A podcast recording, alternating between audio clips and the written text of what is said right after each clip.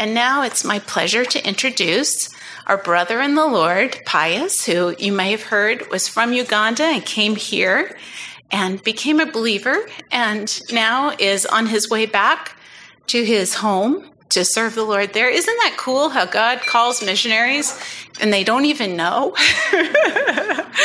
so, Pius, um, why don't you come on up and, and share with the ladies? You can bring your Coke up here if you want to. yeah, what a joy. It's, uh, once again, it's an honor for me to be with you today. And uh, it's such a joy to be in a room uh, where we are so like minded and we are all focused on one purpose to honor and glorify our glorious Savior. I have a map here, uh, which is a map of Africa. Unfortunately, a lot of us don't even realize that Africa as a country has 1.3 billion people. Some people, sometimes people don't even know that. Not only 1.3 billion people, but Africa is divided in 55 different countries. And one of those countries is this tiny country of Uganda. So I was born in Uganda, and um, Uganda is almost the size of Oregon here in the United States. The only difference between Uganda and the States, the population of Uganda is around 40 million and Oregon is about 3.8, 3.9, so almost 10 times. Now, the only problem to this, half of this population is under the age of 15. So, you have 40 million, but half of this population is under 15. So we had a problem in Africa in the 90s, and the, the 90s were really bad. We had AIDS swept over the country. So most of the parents died and the kids stayed. And then uneducated, unemployment in Uganda is 83%. So it's not a good picture. So Uganda um, is next, is bordered by Sudan in the north, southern Sudan, and then Kenya to the east, Tanzania to the south, and the Congo to the west. Then we have Rwanda and Burundi. And um, that's the capital city of Uganda, Kampala. I know most of the time when you talk about Africa, a lot of people think it's the jungle, but it's not. So that's the capital city of Kampala. So, um, the reason why I put it Grace Church Kampala is to show grace. That city needs grace because if you have young people running around, no education, with such unemployment, there is always a disaster to happen. And I believe the only hope to minimize and tame what is going on in Africa, it's going to be the gospel. Because the gospel is hope. And our brothers there, they need the gospel. But I want to, to share my story, how I came to America. Um, it was in 2003 that I came to this country. I was one of those spoiled kids in Uganda my purpose was aimless. I used to travel all over the place. This is very rare to a lot of kids in, in Uganda. But for me, I was traveling all over the time. I could go to Hong Kong. Part of my family lives in London. So I was doing that purposeless, uh, with no purpose. So in 2003, one of my friend came he came to america in 2000 in 1999 so he was telling me a lot of good stories about usa so i was like hey why not? I should come to america. I had no purpose completely non-believer. So i came to the us and when i came here i didn't see what he was explaining to me. I thought america is heaven but when I came here, it was not heaven, and it was Hollywood, which was shocking to me. But then I told him I'm going back because my family has a flower business there. We're doing okay. And I was doing fine. I was going back. So when I told him I'm going back, he's like, How do you go back to Africa? 99.9% of Africans want to come to America. You come here and you want to go back? That's not no more. Why do you do that? He's like, eh, eh, if you want to go, why don't you get a green card? Then you will go back. Then you can always come. You can do business. You can do whatever you want. And said, how can I get a green card? And they said, oh, it's easy here. He knew my parents had money over there. He said, just call your parents, tell them to give you money. You come. And I said, sure. He said, yep. You get a green card in about four to five months. I said, how do you do that? He said, just bring the money, leave everything to me. So I called and they sent the money for sure. So what he did, there's some ladies in America. I don't know, it's a scheme going on. So you could marry somebody and then get a green card. And um, that's what he did. So that was in 2003 when I came here. I came here in September. So you're married? Technically. so it is very funny. Yeah. You know, that's. That's one of the things. And when I look back at my past, it depresses me. But my future excites me. And that's what the gospel does. So I got into this deal and then I got all the paper for sure. So I stayed. And then in 2004, I went back to Uganda. I had the green card. In 2005, I came. So when I came with uh, my friend, he got me a job and the job he gave, I, I, got was to work as a security guard. This was completely the opposite of the life I was living in Uganda. But that was all I could get.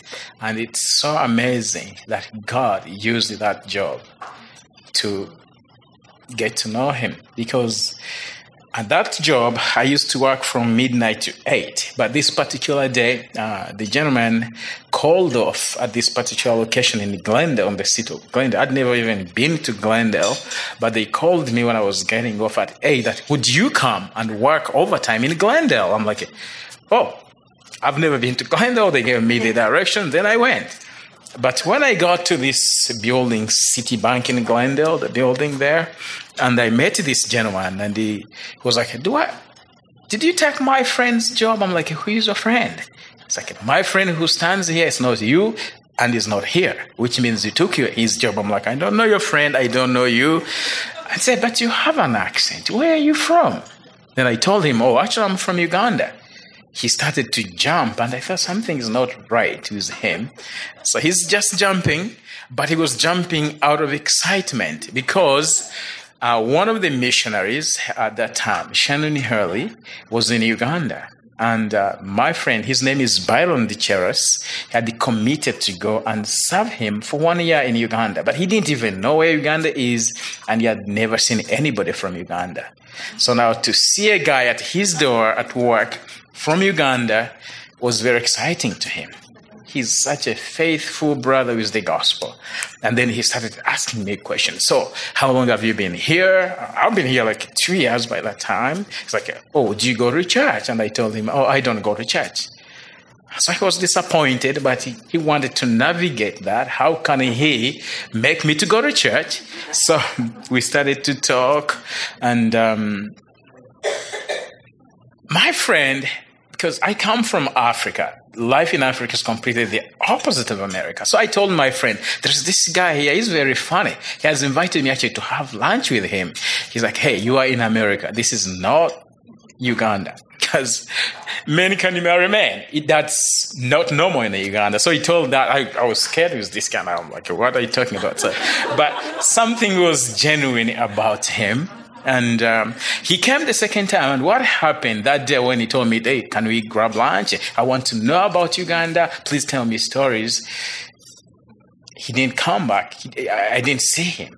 So he thought he missed me. This guy left. He didn't even get my number, everything.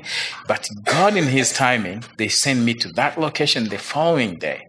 So when he phoned me, he was so excited. It's like, hey, I didn't get your number. First give me your number. I want to get your contact. Then we can get to talk. So we went to lunch that day and then we started to talk. He was sharing his life. I'm a believer. I go to church.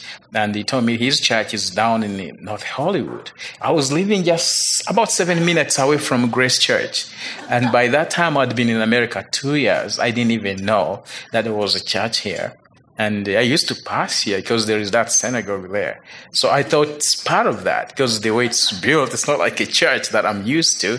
So he said, Yeah, that's my church. So he started inviting me to come. And uh, every time he could invite me, I turned him down. So I met him in June.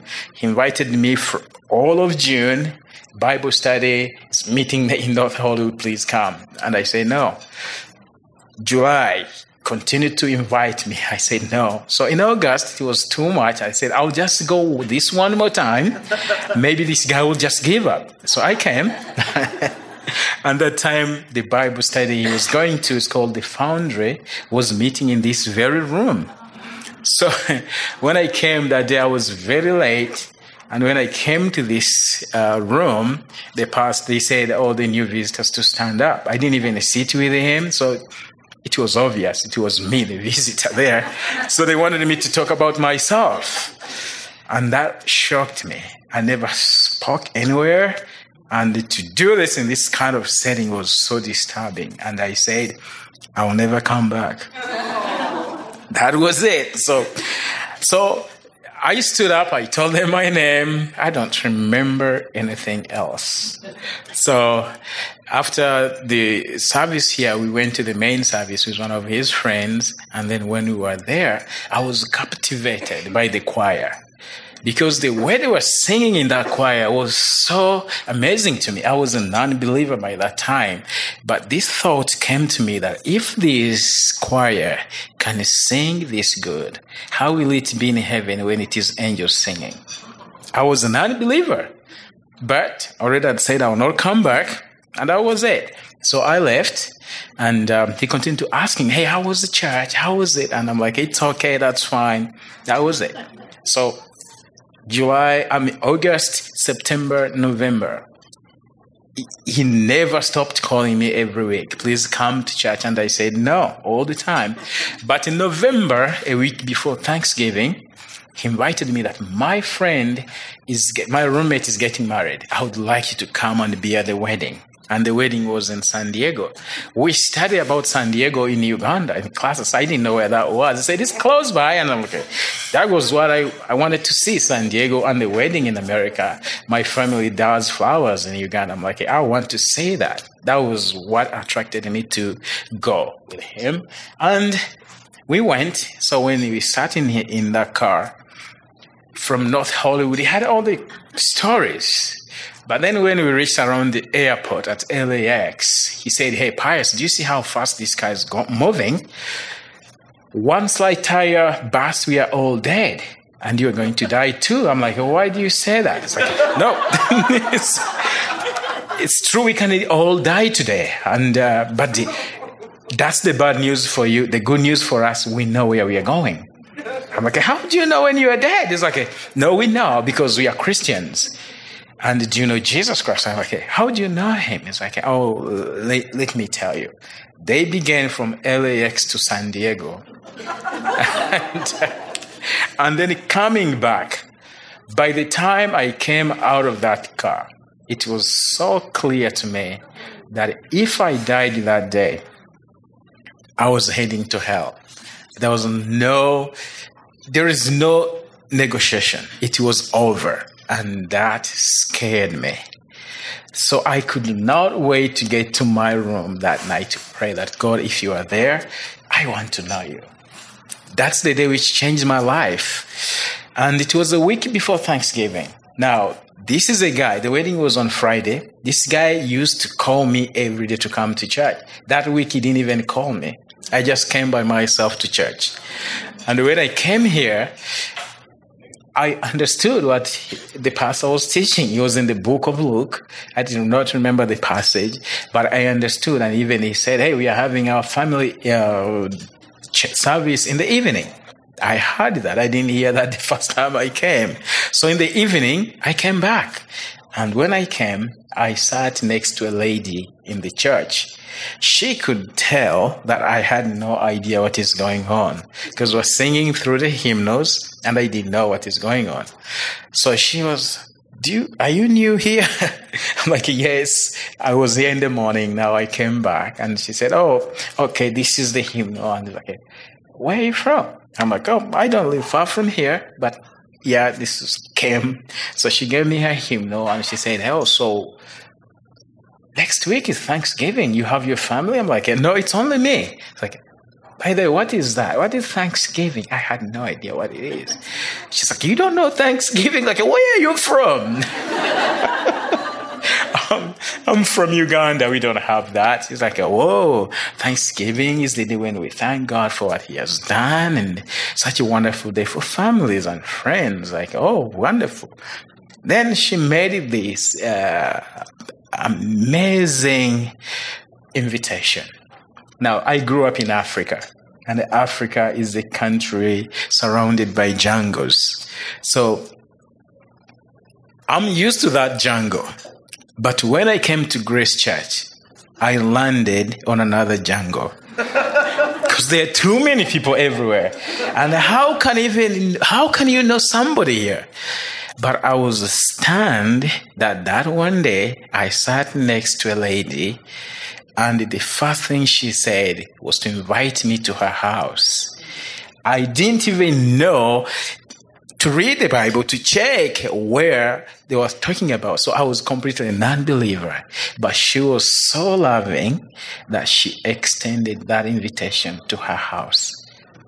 That crushed me because what we know as a black man in America is completely the opposite of what she did. She's a white woman. She had every excuse. This guy's an unbeliever. I don't know why he's here stay away. But she extended that invitation to her house. I didn't even know what Thanksgiving was. That showed me a different picture from this church. Her name, by the way, is Carol Crawford. So that was an amazing testimony of grace. So I went to her house and uh, I was most interested in making money on Thanksgiving than dinner. But she gave me the best gift I've ever received. She gave me a MacArthur Study Bible. I'd never read the Bible before, but she gave me a Bible. And uh, I could not stay with the family for dinner, but I had a Bible and she gave me some food, so I left. But at work, because there was nobody there, I was reading this Bible, and my life was starting starting to change. So that same year, I was going back to Uganda. And when I went, I had my Bible and I told my parents, I think I'm a believer now. And my parent, my dad is a Catholic, my mom is Anglican. It's kind of Catholicism, it's Church of England. So they had no idea what is happening to this guy. I think America has just bewitched you. Something is wrong with you. Thank you for what they happened, but sorry, we don't even understand. That was it. So I came back here. And when I came back, I started to come to Bible study. And there is a gentleman by, na- by the name of Bo Nelson. He started to teach me the Bible. Do you read the Bible, but do you really understand what the Bible means? And he went to the book of Hebrews. Just the first chapter was just enough for me to unlock who Christ is. And this was so magnificent. I was like, how come I didn't know all of this? And that started the journey for me. So, but I had this question in my mind how can God be gracious to a man who is living a lie? I'm like, can he really forgive me? And then I came to this guy. I want to be a Christian, but do you know what I did? He's like, what do you mean? It's like, I married this woman. I don't even know her paid the money. I'm married to her for the green card. What do I do? It's three years later almost. He's like, I've never had that before. so, how can you get married to somebody you don't know? I was like, I don't know too, but happened. so he said, huh, I'll have to ask somebody here. So he came. I think he talked to some of the pastors here, and they said, "Bring this guy in." And then we talked to him. So when I came, and um, I met with the pastor by that time. His name is uh, Adam Chapaloni. And Adam told me that, hey, Pius, if you want, uh, thank you, first of all, to tell us that, because everybody would just mask that. But hey, thank you for telling us. But that, I want to give you some good news and some bad news. And bad news, one, they're going to put you on the plane. you are going back to Uganda because you lied to the American government. And I'm like, wow, why did I say that? but the good news, you are now a believer. Even when you go back to Uganda, you will be a believer. God is a forgiving God. And he took me to the book of Romans. Romans 8 1 say that there is now no condemnation to those who are in Christ Jesus. And then he took me to Psalm 51 and he said, This psalm was written by a man who was guilty. But in verse 4, he said that to you you only have I sinned. And he said, Your sin is not against the American government, but to God. And what you have to do is to go back to the American government and tell them what you did. I'm like, How do I even do that? but he said, Yeah, if you're a believer, you have to do it. If you told me, you can tell them. I'm like, Sure, I'll do it. Keith didn't think I can't do that. And he said, Hey, if God wants you here, you will be here. If he doesn't, then he'll send you away. But he said, doing the right thing is always the best. And I, I ask you to do the right thing. Who knows? Then I did that. I called the government. It was very awkward. And I said, Hey, my name is Pius. I'm now a believer. I married this woman. I don't know her. But the woman holding the phone is like, What are you talking about? She's like, We are sorry. Tell your wife to call us because she is the America. She's the one who petitioned for you. And you are not. We don't know who you are. Sorry. And she straight off the phone. I came back and I told Adam, this is what they said. What do I do? It's like, do you know where she is? I'm like, I paid the money. I don't know where she is. It took another almost two years to find her because the guy I gave the money had to look for this woman. And the thing was, because it was almost three years later, when I finally met him. I said, Hey, I'm born again. And I just want to tell you, I'm so sorry for what happened, but I'm now a believer. I just want to do it right. He's like, what are you talking about? I think in her mind, the guy said, she thought I want my money back. So, but this is two, three years later. She's like, I've never met you. You're a wicked man. Get out of my face. Turned off the phone, changed everything, and that was the end of the story. I've never met her. I don't know where she is, and that was the end of the story. So I came back and they said, Hey, I talked to her. He's like, what do we do from here? So he's like, I don't know. So Adam went, and that continued to be my life. But um, in 2008, I came and I say, what do I do? And they say, hey, you have to do a divorce. She's not your wife. She's not married to you. She's not, there's no physical relationship in any way. It was, and they shared that, you know, maybe that's your sin, but let me tell you about my life. I'm a sinner too. And if God can forgive me, can forgive you too. And that's the gift of grace to all of us. So that was the end of the journey. And in 2008, I was baptized here at Grace Community Church. But when I was baptized, there was a group which was going to Uganda on a short term mission. And uh, that trip changed my life. I grew up in Uganda, but what the missionary did, Shannon, you know, it, it's, it's, it's different for somebody who grew up in America to go to Africa. Now, sometimes it kind of feels um, good to shock people who are coming into a new country. And I think that's what he did. So he took us to this main hospital in the capital city, Kampala. I grew up in Africa. I'd never been to this hospital because we used to go to private hospital. I'd never been there. But as a Ugandan, I was crushed. In this room, all you could see is death. We met like five young kids, about three to four years old. But each of these kids, their eyes were plucked out not because they had a terrible disease or what, just a simple eye infection. But in Africa, that's a sentence to lose your eye. I was crying. I didn't know why this is happening. Then everywhere we went, it was disturbing. I like, why did I come here? Why did I'm, an, I'm a Ugandan? They spoke the same language like me. They can be my brother, they can be my sister, they can be every relative you can ever have. But I was completely removed from them. That day, I didn't know what to say. I could see the physical poverty, but what was more disturbing is the spiritual bankruptcy that surrounded my countrymen. Now, I could give somebody a hundred dollars or whatever I had in me, but that would not take away the pain in their lives. Jesus himself said that the poor will always be with you. In John 12, he said that, which means they're always going to be there. But you and me, what we share in this room is a stewardship, stewardship of the gospel. That all that is going to stand at the end of the age is what we have communicated to those who are in darkness. I was a new believer at that time. I didn't know how to communicate the gospel.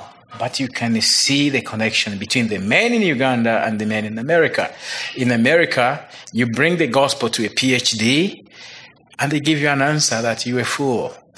Believe me, even in Uganda, the bankrupt who have nothing, if they are not God's elect, the answer from a man who has never been to school and the PhD from UCLA, it is shockingly the same.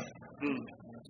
If you are in this room, it's not because you are smart or intelligent. It is because God chose you. So when he said that I have many people in this city or around the world, he has his people, a certain group of people. And your job and my job is to go and share the word. His sheep knows his voice and they will always come. That's what started my journey. That if I can be a witness, I can't give them money, I don't have it, but I have the message of life, the gospel. And that started my journey. When I came back, I applied to go to seminary and then I graduated. And now I've been given this privilege by this church to go back and become a witness to our Savior. That's the beauty of the gospel. Now, most of us in this room, we've been cursed with that stewardship. I know as somebody who is from Africa and who is going to Africa, it is even sad for me to say this, but at some point we have to be honest to each other. The gospel is a stewardship. It's a message we are going to present to our Savior. I know I said it's easy for you and me to sign a check to a a woman somewhere unknown because it's a missionary. But the question I have for you today are you asking questions to the men you are signing these checks to that what are you doing about the message or the how do you call it the flag you are carrying now this could be shocking to you but the first missionary went to Africa in 1840. 176 years later. It's so easy and common for you to hear this statement. Africa is a mile wide and an inch deep. How many have heard that statement? That has to shock you, that has to shame you, that has to embarrass you as a Christian. Because it's like me telling you, I have four kids. My oldest is 45 and is in kindergarten. And you are smiling saying that to me. Does that make sense? Because you cannot be 176 and you're a mile wide and an inch deep. Who are we sending? And are they communicating the message you are sending them to communicate? Are we planting the seed that we are supposed to plant? And are we asking the questions? The gospel is a stewardship issue. Friends, it's not romantic for me to send you a picture from Uganda with some orphan somewhere, and then you are so emotional and say, I'm going to sign a check for you. Are you preaching the gospel? That has to be the question you have to ask the men and women you are sending. But because we don't even talk to our neighbor, we just come with our garage, it goes up and down. Hey, how am I going to question a man who is living in a darker continent somewhere where I can't even go? I can't even figure where that is. Don't be guilty, guys, about people who go. Ask me, what are you doing, Pius? I'm sending you. You are an employee. Most of you, you invest in money in America. At the end of the year, the company can't say, hey, guy, it was a wonderful year. We made a penny for you. And then you put your money there, right? What about the gospel? This is the message of life. Are we asking questions? Friends, it's not about rolling out the red carpet to the men. It's about investing into a return whereby you are accountable. I am accountable. But are you asking questions? It's a good discussion. We may disagree on certain ways, but please, you are responsible before your Savior. You are going to give an account. I'm going to give an account. I'm not saying every mission is not doing what they're supposed to do. But again, it's not a bad thing for us to ask questions. We are accountable to our pastors. They ask you, How is your work with Christ? How about us to ask the men we send as well? Is that too much to ask? Or we just feel good and keep signing the checks? I want at the end of the day to stand before my Savior. And then He's going to say, Well done. I don't want my investment to be worthless before my Savior. Because it's not about you signing the check, it's about knowing that my Savior is honored even with my resources passing to me. If you are not going, somebody's over there. You are holding the rope with Him because that's what you are doing. That is the stewardship. But are you asking questions? Friends, this is not a joke. I've just told you it is 15 percent, uh, 50 percent of this population is under 50. This is only Uganda. But the same is true in Rwanda. We are not even talking about Rwanda. They just had a genocide. It's terrible. I have a brother who is a missionary in Burundi. Go and see what they are doing there. We need more of these men. I just went and visited them. This group, they are all Americans. All of them. They're Americans. Do you know what these guys are doing? They're changing life in Africa. All of them from America. We need more of them. But not only the physical. We need Africa, what is looking for is that message of hope.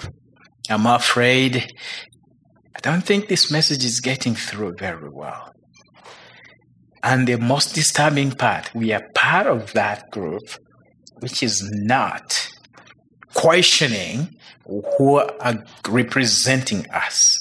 Friends, I'd rather be ashamed before you because you are sinners like me, but I don't want to be ashamed when I stand before my Savior and He says, I never knew you. So the gospel is a stewardship. Each and every one of us is accountable so I want you to take back that accountability and say, Lord, am I really investing in the kingdom? And am I getting a return for the stewardship you have passed on to me?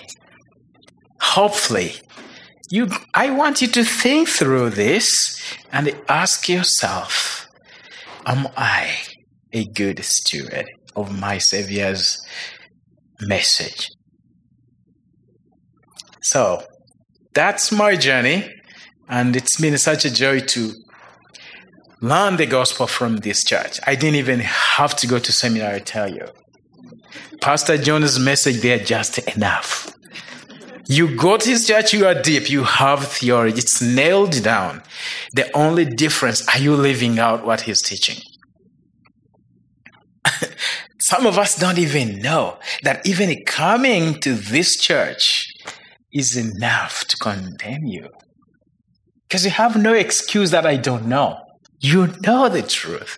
You are being taught the truth. But are you living out the truth? Pastor John is passing on to you Sunday after Sunday. Again, I want to remind you that you are responsible.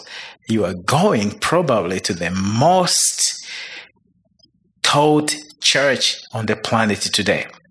But how are you living out the message you hear every week? Are you a good steward? Are you passing on the message that what is being given to you? I mean, crystal clear, well done. Are we living out the message of the gospel? So, the Lord has been so gracious to me, and um, it's such um, an amazing testimony of His grace that He would bring me from Uganda. The man did not even have to pay any money to find me. I was just at his workplace, and I'm very sure that opportunity is before each and every one of you in this room.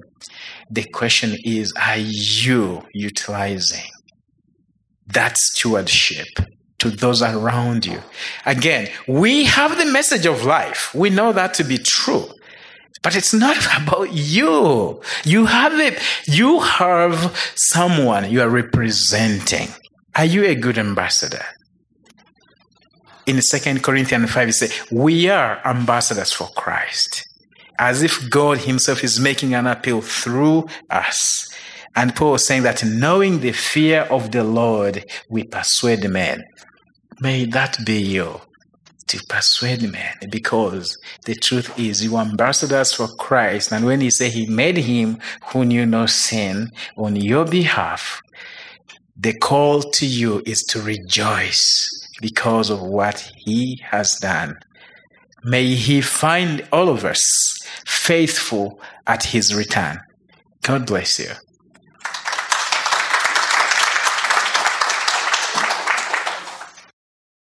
Thank you so much, Pius. We need to hear that often. That's really an encouragement just to even people that we've already spoken to. I love the story of the man who called you every Saturday or every week and said, You want to go to church this Sunday? He didn't give up. And that's how we need to be. That's great. Let's pray for Pius now. Lord, thank you so much for our brother here who you brought from Uganda and Thank you the, for the work you've done in his heart and his mind. Thank you for who you are, Lord, for having compassion on all of us, Lord. We're all sinners and um, we are undeserving of your grace and your love. And yet you love us and you, you've forgiven us and, and you, you have made us all ambassadors and Lord, we pray especially for Pius as he's preparing to go back home to his, his own country, Lord. And we just pray that you would provide for his needs there, Lord. Um, the building, Lord, that they would need, and uh, just opportunities there with people. And we just pray that you would give him wisdom and who he works with and uh, just in the teaching and preaching and the logistics of everything, Lord. And Lord, we pray for men like him that would want to honor you and serve you and preach your word, Lord, so that people would not just be hearing about um, just the gospel, but that they would grow strong and that they also would be able to tell others about you, Lord, and that that these Christian brothers and sisters there in Uganda and all over Africa would have a deeper faith, Lord, and understand the whole word. We just pray. We just pray, Lord, that you would be glorified there and that we would, as a people, not reject you, but that that people would um, desire you in their lives and be thankful for you and appreciate you, Lord, for who you are, great and glorious. your name we pray. Amen.